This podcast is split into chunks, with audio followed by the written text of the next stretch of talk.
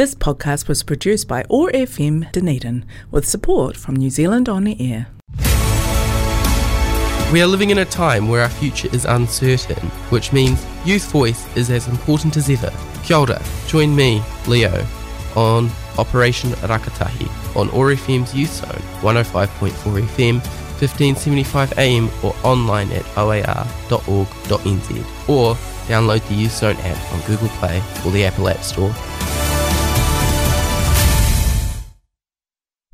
Kia ora, and welcome back to Operation Rakatahi with Leo. So, um, yeah, it's been a couple of weeks, and yeah, the we're still at level two. It's all still a bit.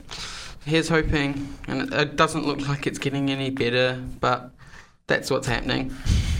But we've got to live with it. Um, so today I'm going to be talking a lot about vaccines and why, like the history and like the previous cases of vaccines can like help us inform the craziness that is going on right now, sort of. And then I'm going to be talking about about how music and activism can kind of overlap, and I've got an example that I'm going to talk about. So it's going to be a bit more.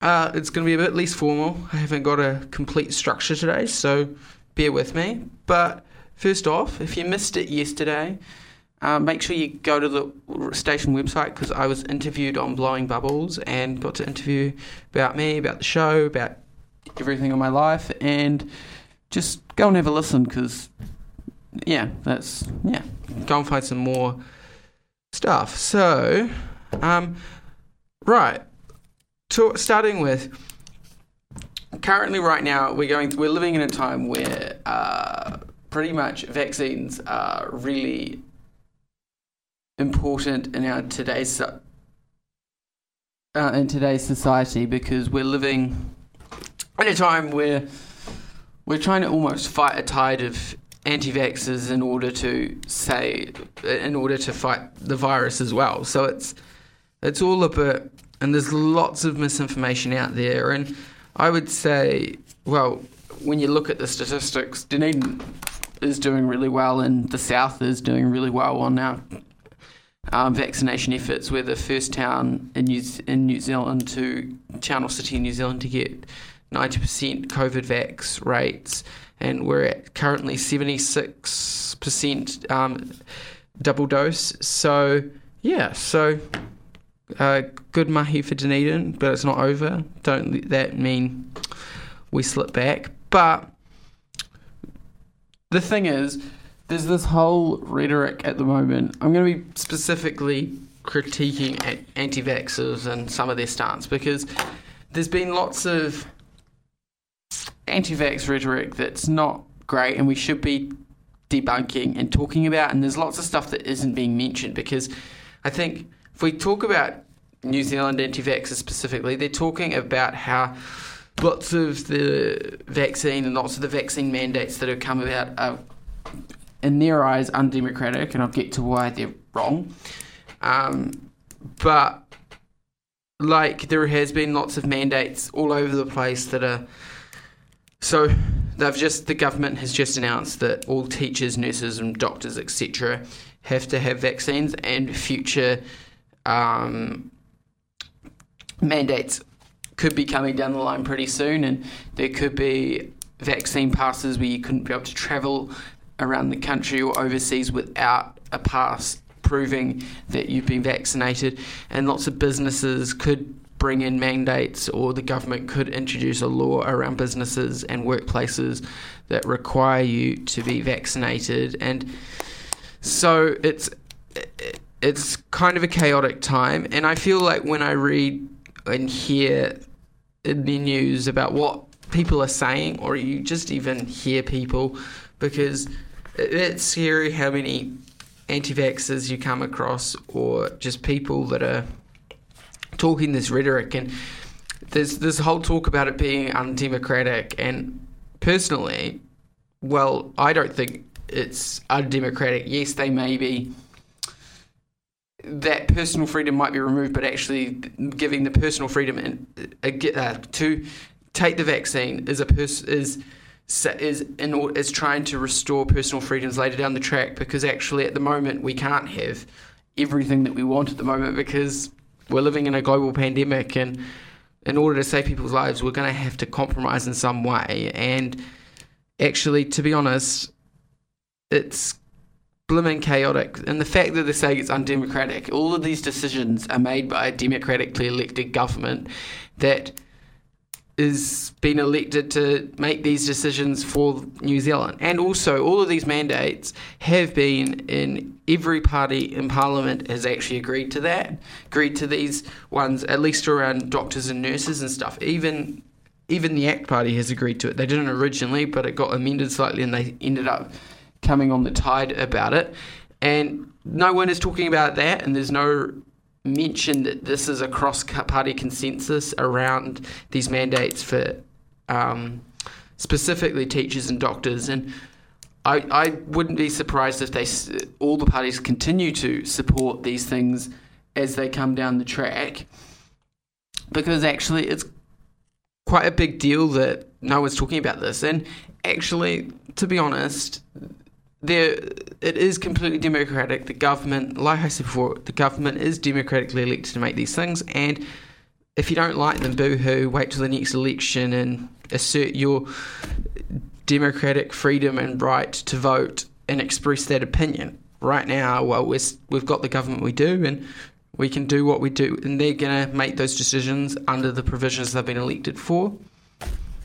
Pretty, yeah. So, you know, that's kind of what it is. And like, yes, we may not agree with every single, not everyone's going to agree with every single decision a government makes, but that's what elections are for, like to keep the government accountable and also to put the, a government in that is representative of the views of all of society. And, and so, yeah.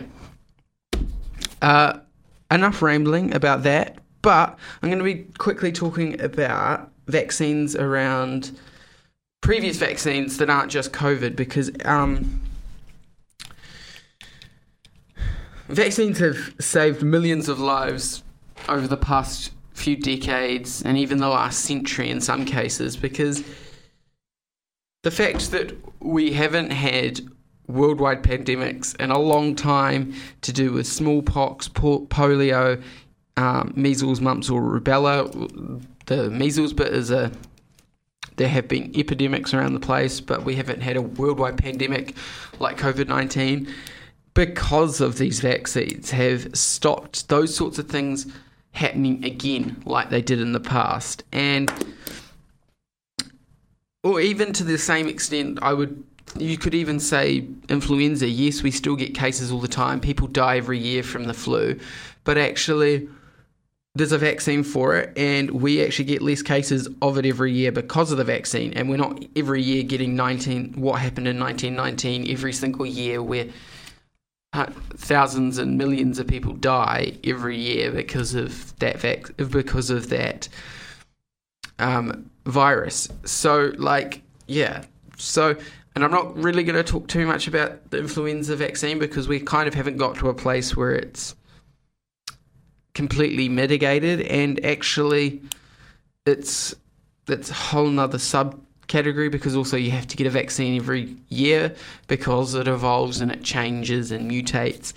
So, yeah. So, starting off with smallpox, it's probably the earliest dating vaccine that I'm going to talk about because the smallpox vaccine pretty much it actually helped eradicate the smallpox virus and it was first introduced in 1796 and considering when you look at case numbers, it took a while for that vaccine to work, but it did work and it ended up being eradicated. And it was considered one of the most uh, deadly, uh, deadly virus, uh, deadly diseases. This, this is a disease, one of the most deadliest diseases ever known in human history. So, and the fact that we were able to eradicate it due to research and vaccines is a good indication that if we get a chance for it to for the COVID vaccine to work and actually do our part and keep social distancing,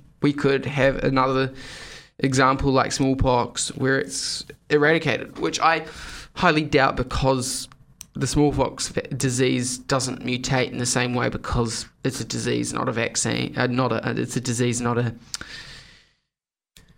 uh, virus, and so the problem with COVID it it mutates, and we've got it, similar to uh, influenza how it mutates, and you're going to have to keep following it up years to come. So yeah, so it's quite a scary thing to think about that the fact is at the height of the smallpox pandemic, three out of 10 people who contracted the disease died, which is uh, quite a lot of people. And it spread all over the world, and it was pretty much a massive contributing factor of the reason why it spread so much was because of world exploration and colonization is probably a very simplistic reason because it was the first time the world had been interconnected in that way and people were going all over the world whereas when it came out of Europe Euro- Europeans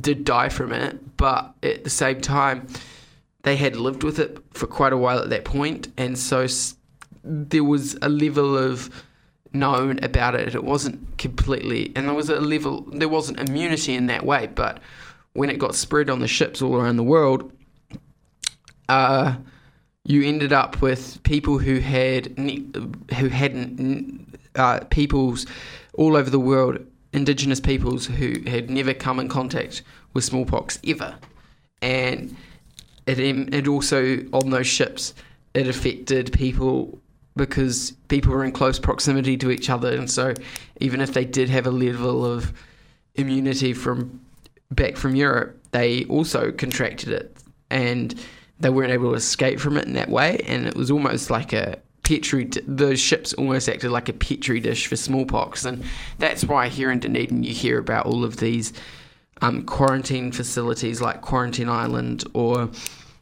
the lake house down by Logan Park, where it was used for um, containing virus and Goat Island as well. The Goat Island one has been was demolished though out in the harbour, but these places were designed for people who come off the ships or people who had contracted it here in New Zealand to be put there to either recover or die, pretty much, because they wanted to contain the spread. And um, these were quite separated from the cities, from the city, and islands in the middle of the harbour is a pretty good one. You don't really come across very many people. You'd have to swim quite far. And at that time, lots of the CBD and through to the uni and Polytech weren't, were, weren't reclaimed land like they are now because over at Logan Park there was a big lake where Logan Park Field is, and that's why the lake house was quite geographically separated and it was quite marshy, quite muddy lake inlety sort of thing. And so that was also another geographically separated thing. So keeping it out was quite a big thing. And you're also seeing that to a similar extent today, where we've got managed isolation facilities. Yes, it's very different to what they were, but people were pretty much lock and keyed away and kept separate from main society to mitigate the spread. And that's the sort of thing that is carried through to today. Keeping people separated and quarantined is something that works. And maybe going off a bit topic there, but it is a valid point around quarantining. And this vaccine for smallpox has managed to, it has been eradicated for decades. And th- there is one scary thing about smallpox is there is a chance it could come back if because there are two samples that are known of the vi- of the of the disease still left in the w- world, and it's publicly known knowledge that they have samples of it in freezers in one in the United States and one in Russia, and that's only that's what we know of. So like. Everyone's like, lots of people are worried about a nuclear war, but they've also got smallpox that they could let out if they wanted to too. So if there was ever a Cold War 2.0, so yeah, and the other thing about the smallpox vaccine that is quite scary that could change the face of the earth is no person has been immunized for smallpox since the early 70s. and uh, so I think it's 1971 was the last reported vaccine uh, of smallpox in in the Western world because well, it got eradicated. There was no point having to administer this anymore, so they stopped administering it. So you've got 50 years worth of people. So it would be people under the age of 50 that would be most affected by a smallpox outbreak if it ever did occur again, because it's only people over the age of 50 that are vaccinated for it. So that's a scary thing to think about that and it's it's quite an anomaly uh, compared to lots of diseases or viruses because usually vac- uh, diseases and viruses predominantly there are exceptions like meningococcal disease that most they mostly affect older people, people who are elderly and and people who are immunocompromised and can't be um, who who have got lesser immunity. But smallpox is a is a rarity because most people over the age of fifty are vaccinated for smallpox, whether people know about it or not. Like yeah.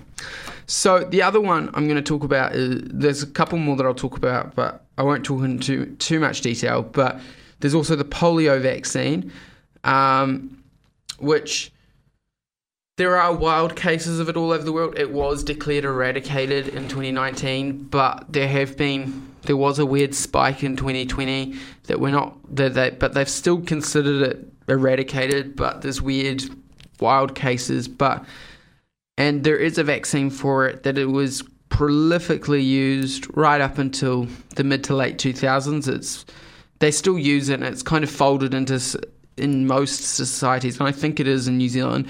It's folded into like the ones you get as a baby. So, um, yeah, and the last case of polio reported in New Zealand was in 1977. So, and also New Zealand is quite there. There were quite a lot of cases of that through into the later into the 70s and into the uh, into the 80s and with polio because New Zealand was quite easily able to fend it off because we're geographically separated. It was easier to so places like the US, their last reported case was 1979, a couple of years after New Zealand, and other places like that that are a whole lot more geographically connected to the rest of the world than New Zealanders had to face polio a lot longer. Um, also, the MMR vaccine is probably it's not really a historical vaccine. Well, it is, but it isn't. But it's actually a big deal because MMR, for those who don't know, it stands for measles, mumps, and rubella, and that's a combined vaccine. There used to be three separate vaccines, and they managed to work out one vaccine that you can take that cure, does it all. And you take this usually when you're about 11 years old. You can catch up on this if you do miss it at 11, etc., etc., etc. Um, where this is not, when I say this isn't completely historic, is because people are still getting measles to this day.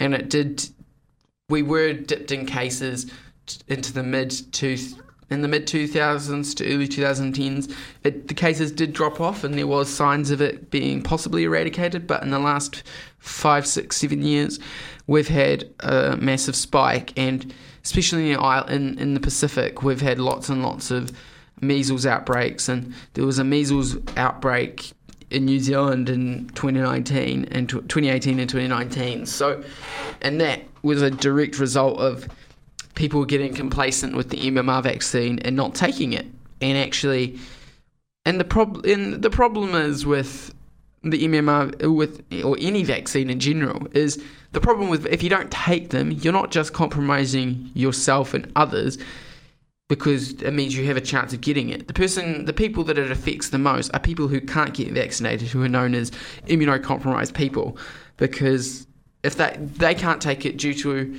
many due to many health conditions um, that can range big and small, A to Z, and and they can potentially not survive taking it because they've got no immunity in there, and that's just uh, no immunity to anything, and that's just how. Or that's an arbitrary statement of mine. Sorry, but they don't immunocompromised people can't take vaccines because it's dangerous for them to take it. So it's actually risking those people's lives more than anyone.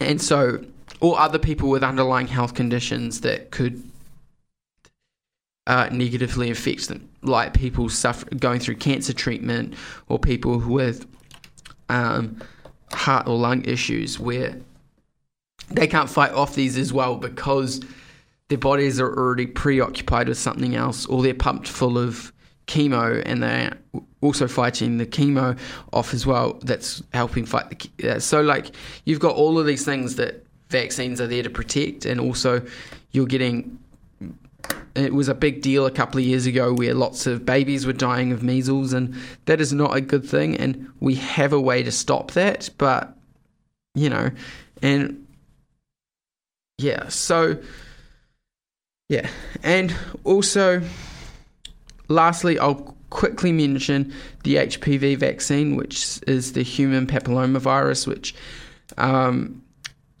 is widely available. When I was going through school, and people older than me used to get it through schools when when it was usually just girls who got it when they were bringing it out, and it's just and because um, HPV is a it's almost a it opens your body up to having a higher risk of contracting cancer due to uh, obtaining this virus. So it's actually a really big deal about taking it, uh, taking this vaccine because it protects you for, and others. And yeah, and so when I was talking about when I was going through school, only girls got it. It's now been changed in the last couple of years that they have opened it up to boys as research has gone more into it and found that it works and they've opened out, they've rolled out the vaccine. It was quite a slow vaccine rollout, but um, you can go to your doctor now, male or female, or gender diverse, doesn't matter what gender you are, you can go and get the HPV vaccine. So definitely recommend it to boys out there or people who are assigned male at birth who wouldn't have got it through school like our um, our female peers just because we went to school. So, you know, go and check that out because actually it's a really big deal.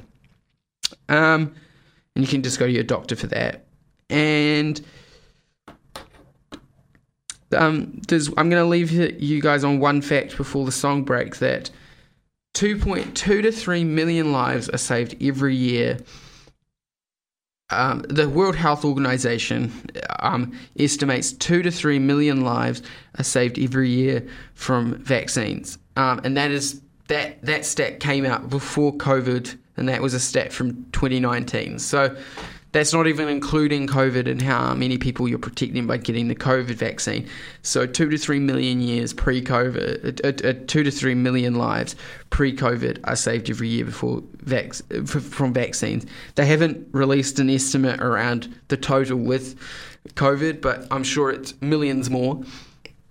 So, check that out because actually read some more into this because I can only share so much information on the show and I've got other things I'm going to talk to you guys about. But look into it and actually just get vaccinated because there's a better chance for everything to go back to normal if we get vaccinated and less people die and less cases get around and closer to ending this pandemic. So I'm going to play a couple of songs from the Kiwi Music CD and then I'll be back. Um, yeah.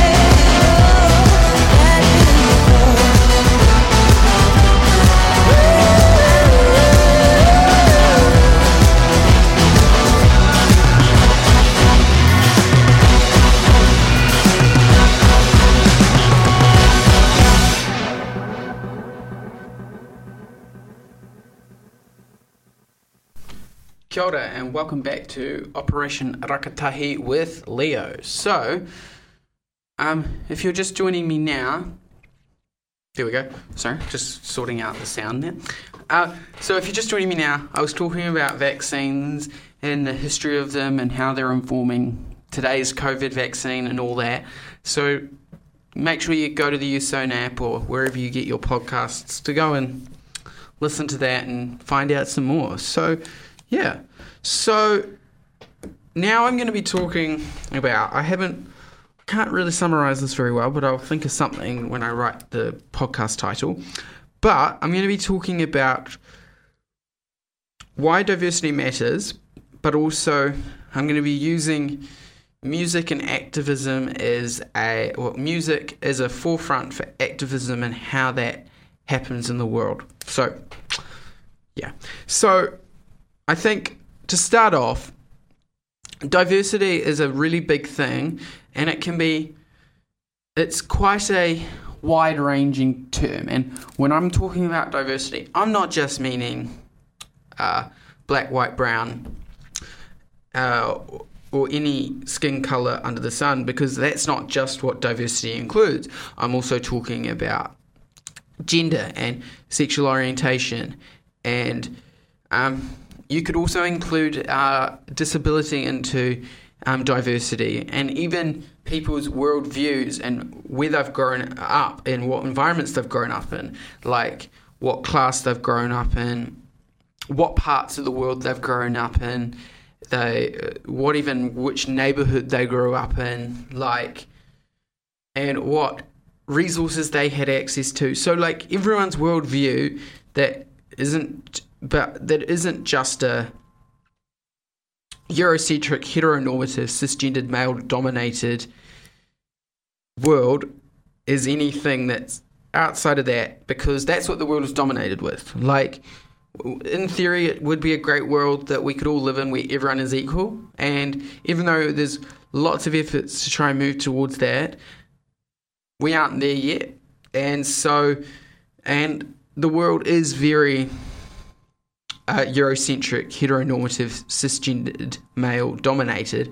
And not to say any of those is a bad thing, but when you've got that as the only centrist idea and that is the only centri- centrist and dominated walk of life in representing in the world, that that is not particularly a good thing because you need all walks of life and all and all viewpoints contributing into everyday life. And it's not just in music, not just in TV, not just, it's also in workplaces, in schools, it's in everywhere. And that's just what the world is, and we need to move. It would be great to move towards it. And the, the reason why diversity is important, it also gives people hope and not feel othered in the world. And it shows that it, it, it generally moves society and towards a greater acceptance of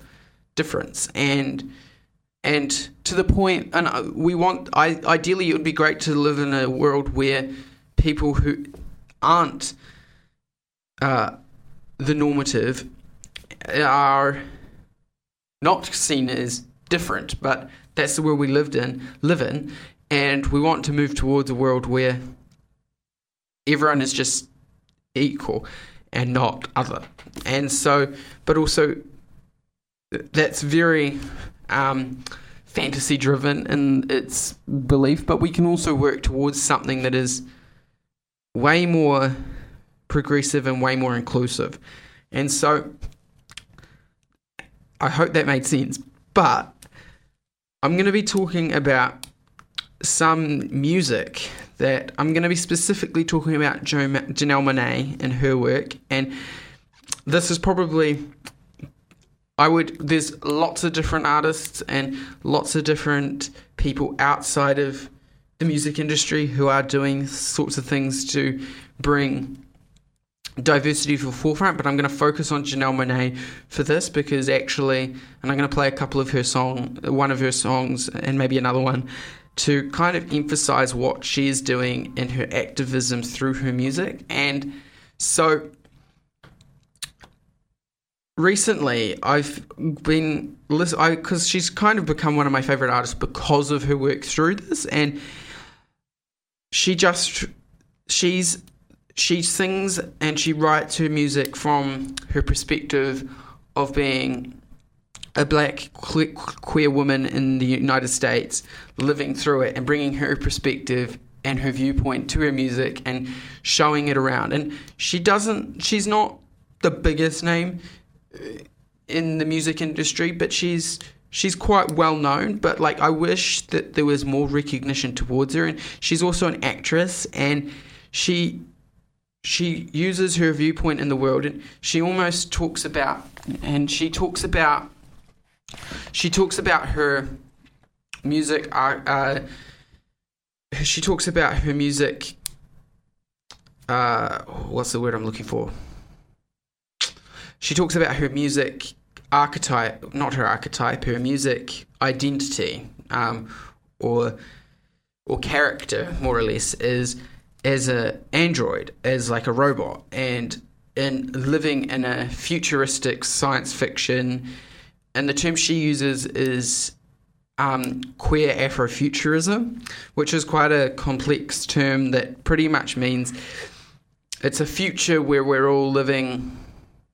That's very it, it, her world that she makes with her music is very queer and very um, African American centrist as as a flip on its head from our current reality of uh, Eurocentric, heteronormative, cisgendered, male dominated world. So it's quite a complex thing. And specifically, her um, album Dirty Computer was. I'm, I'm not trying to sell her, I'm selling it, but I'm not.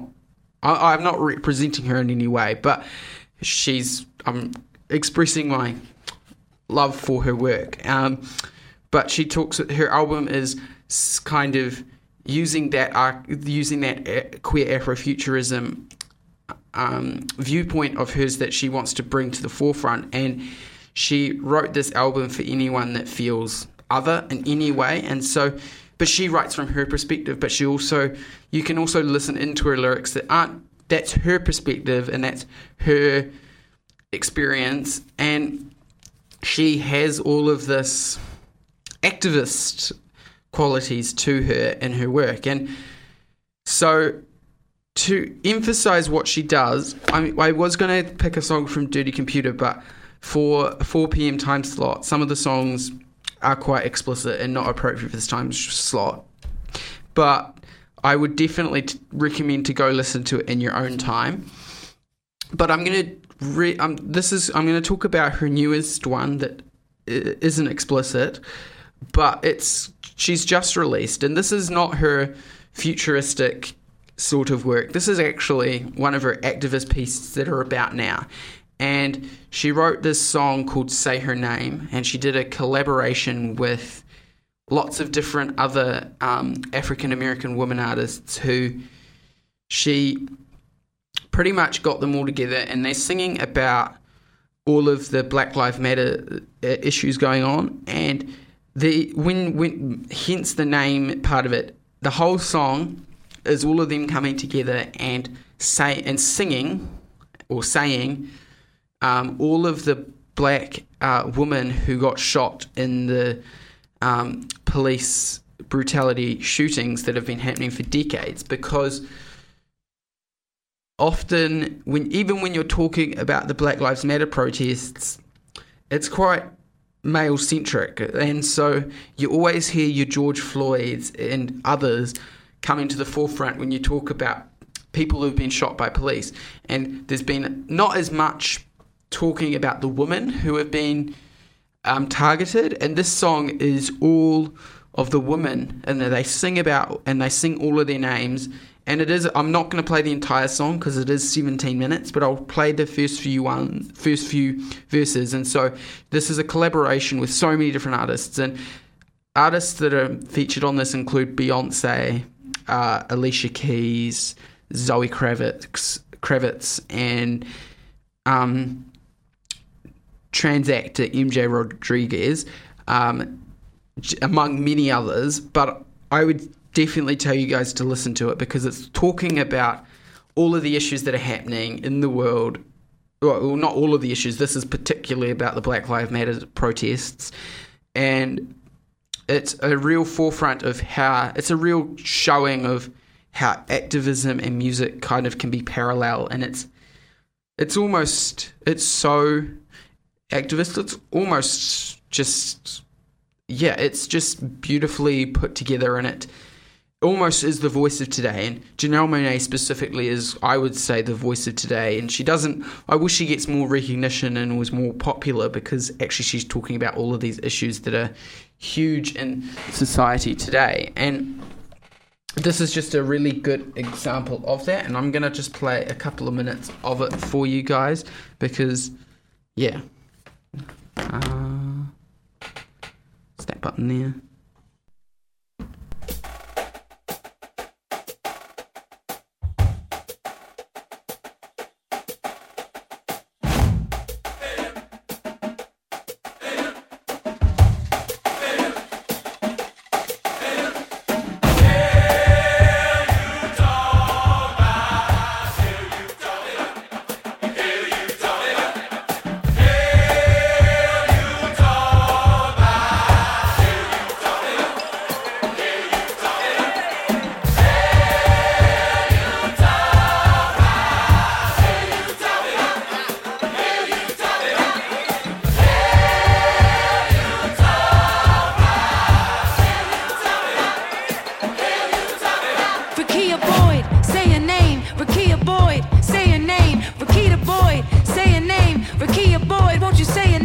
Latasha Walton, say your name. Latasha Walton, say your name. Latasha Walton, say your name. Say your name, won't you say your name? Atatiana Jefferson, Atatiana Jefferson, Atatiana Jefferson. Say your name, say your name, say your name, say your name, say her name,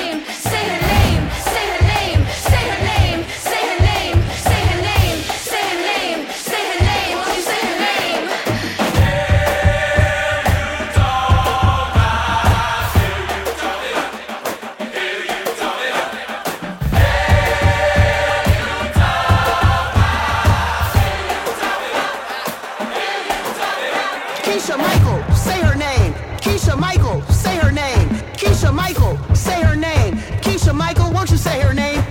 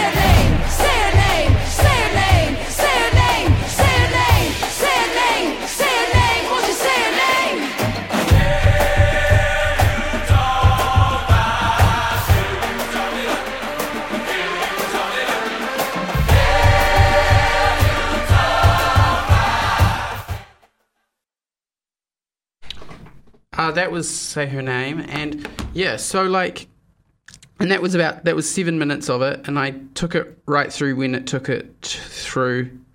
I played it right through to Janelle's verse um there, but um so the last voice there was Janelle's voice. Um, so like,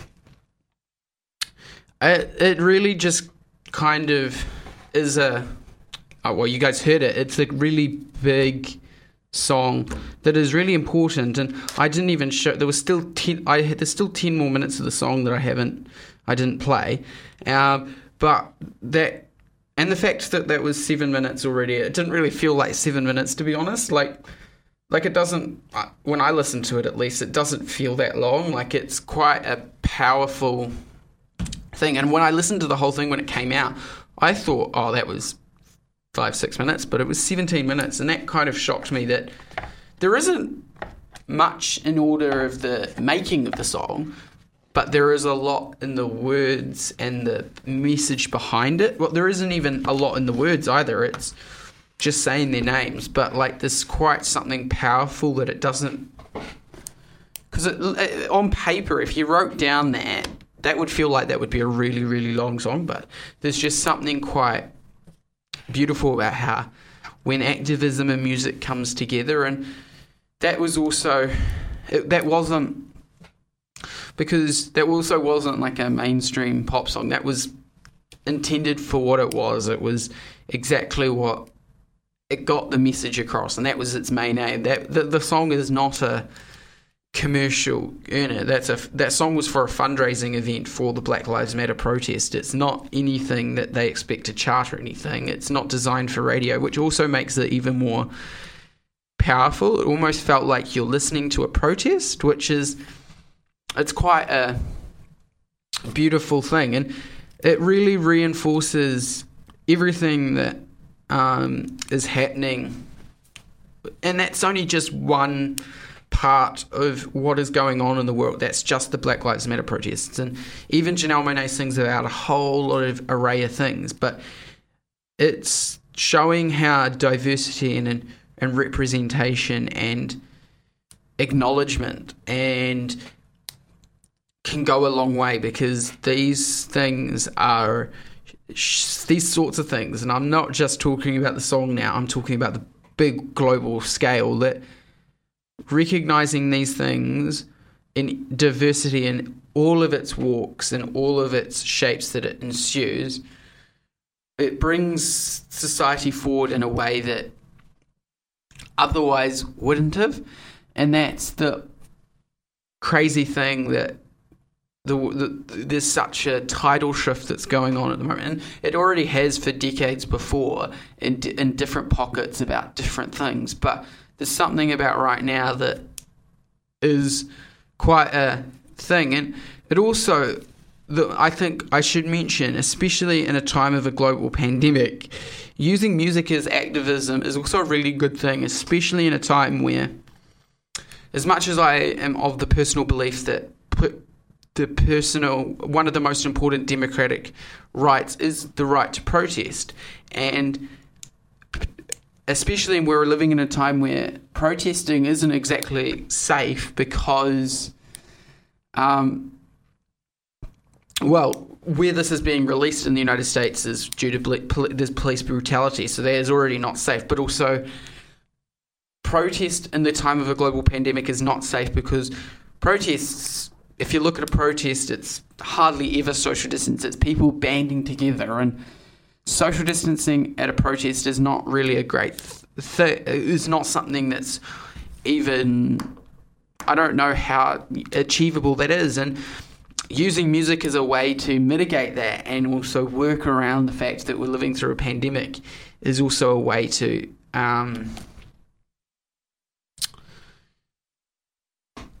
bring everyone together, and it doesn't come across as anything more than what it is. It's just a it's a protest. It's not even it's using music as a forefront, but it's not really music as its focus. Its focus is a protest, and it's quite it gets the message across, and that's what I wanted to talk about today because it's quite a big thing, and I wanted this not to go under the rug because I feel like, especially with lots of stuff like this, it doesn't get acknowledged because it's not commercial for radio in that way. I wanted it to be talked about. I want it to be on on the air in some way, and it's something that should be talked about, and it should be a song that's played. And like, I would like some sort of version of it to be played on mainstream radio stations because even if it was a five minute that's a five seven minute radio edit that could be passed around like it's quite a or even the whole 17 minutes i would be fine with too. But like you know. So that's all we have time for today on the show. So thank you all for listening. I'll be back in a couple more weeks. But um, as i include in every show if you need support from a trained counsellor contact 1737 um, it's a 24 hour service. You can text or call it. It's pretty easy. Uh, yeah, so also make sure you download the Youth Zone app where you can catch up on podcasts, uh, we'll watch exclusive content, and yeah, you get all the Youth Zone stuff. And make sure you get vaccinated pretty much. Get both shots. We want to be up well above the 90% threshold. Like, we need to get as of the eligible population because we don't want this to go on for too much longer because we'll do what we have to as long as it's happening, but we don't really want to have to do it for too long if we don't have to. So, and this is a way in order for it not happen. So, make sure you get vaccinated because it's actually a really big deal. And yeah. So, thank you all for listening. So, ka kite anō. Bye. This podcast was produced by OAR FM Dunedin with support from New Zealand On Air.